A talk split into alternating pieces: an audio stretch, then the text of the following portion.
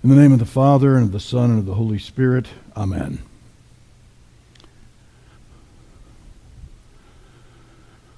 Most of you know that I really like sports, and I played a lot of sports when I was young, and now that I'm an old hacker, I still like to watch sports.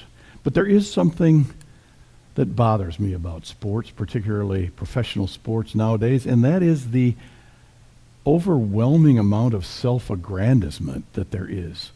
And what I mean by that is you'll have a guy who's being paid $10 million to make tackles, and he goes out and makes a tackle, and he jumps up and pounds his chest and points to himself, you know, like he's the only one. You're being paid to do that. Do your job. Come on.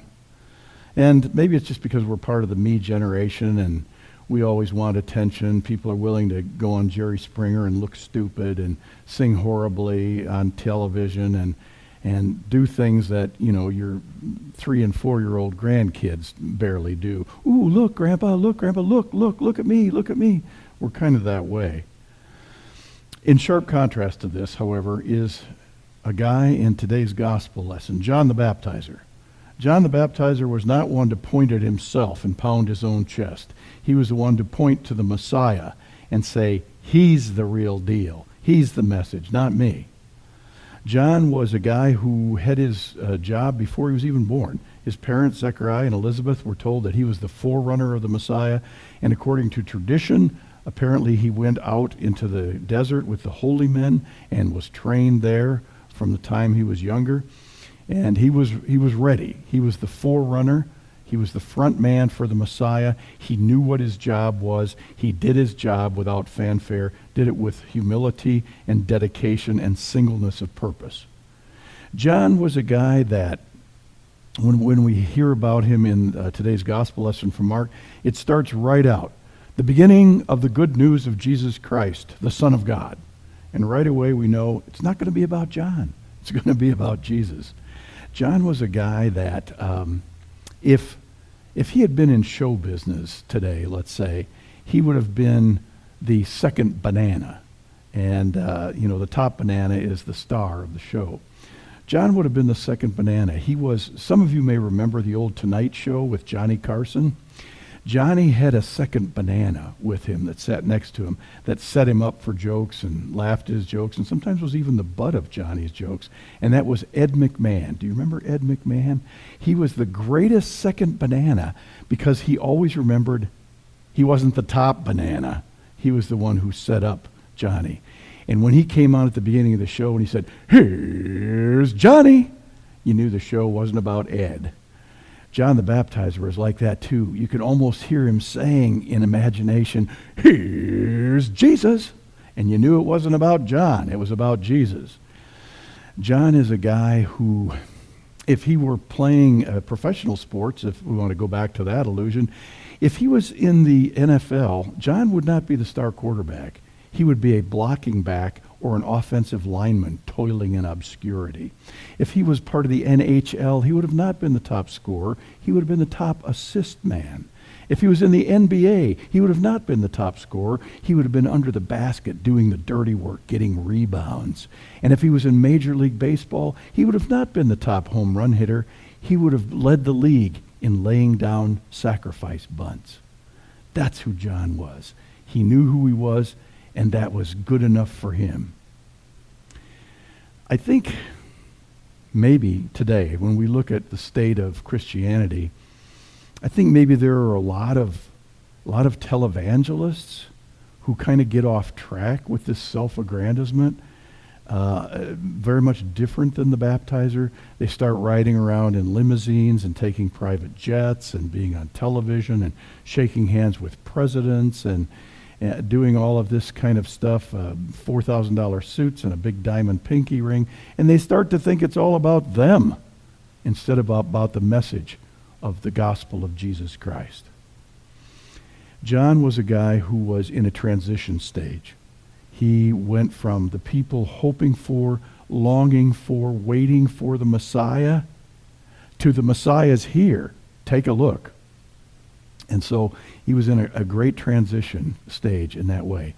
And it strikes me that every once in a while in the Christian church, we have these transition stages. If you look through the lens of the Protestant Reformation, which we did recently uh, on Reformation Sunday, you can see that the church went from underground, illegal sect of Judaism, persecuted, finally became legal, and then became the religion of the land after about 500 years. And then we had the church going on from there, gaining political power for the next thousand years. And then you couldn't tell where the church started and the government left off.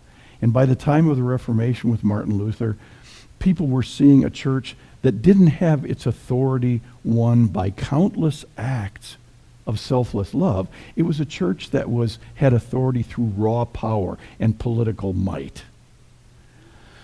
And it seems like about every 500 years, the Christian church has a giant garage sale and get rid of stuff that's not working. And I think we might be in one of those times right now because people are not flocking to the Christian church like they used to. I talked to some of the old pastors years ago who started up things in the late 50s and early 60s.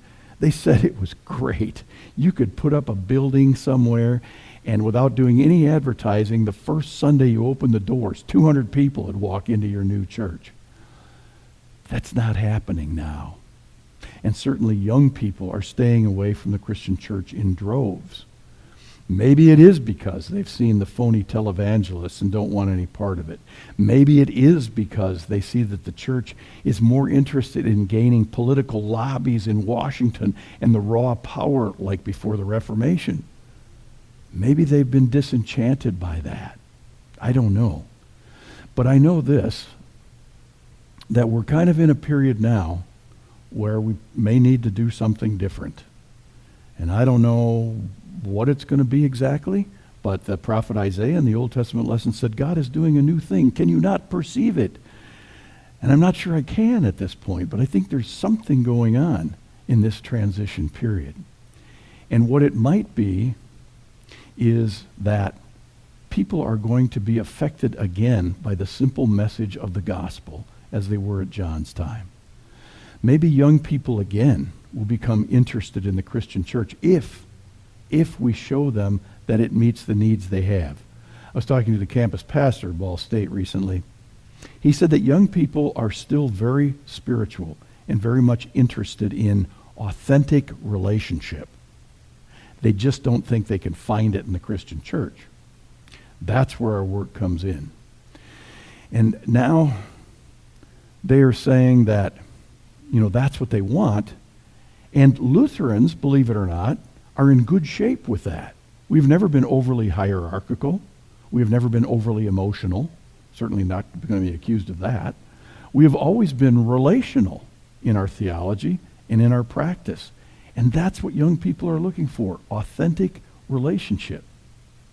However, they are getting their information now in a different way than some of us used to. They are getting their information digitally, online, Facebook, Snapchat, Instagram, tweeting. That's how young people get their information now. And possibly this transitional tidal wave that we're in right now is going to involve a lot more technology and maybe the younger pastors are going to be better equipped to deal with this than dinosaurs like me. I'm just being dragged into the 21st century by David a little bit at a time. But maybe the younger pastors will do better at this and, and, and meet them where they are with that. We know that the baptizer was somebody who told people that God is coming, not just the first coming, not just his second coming that we've been dealing with through Advent, but he is coming to us every day. And it is up to us to get that message out there. Amen.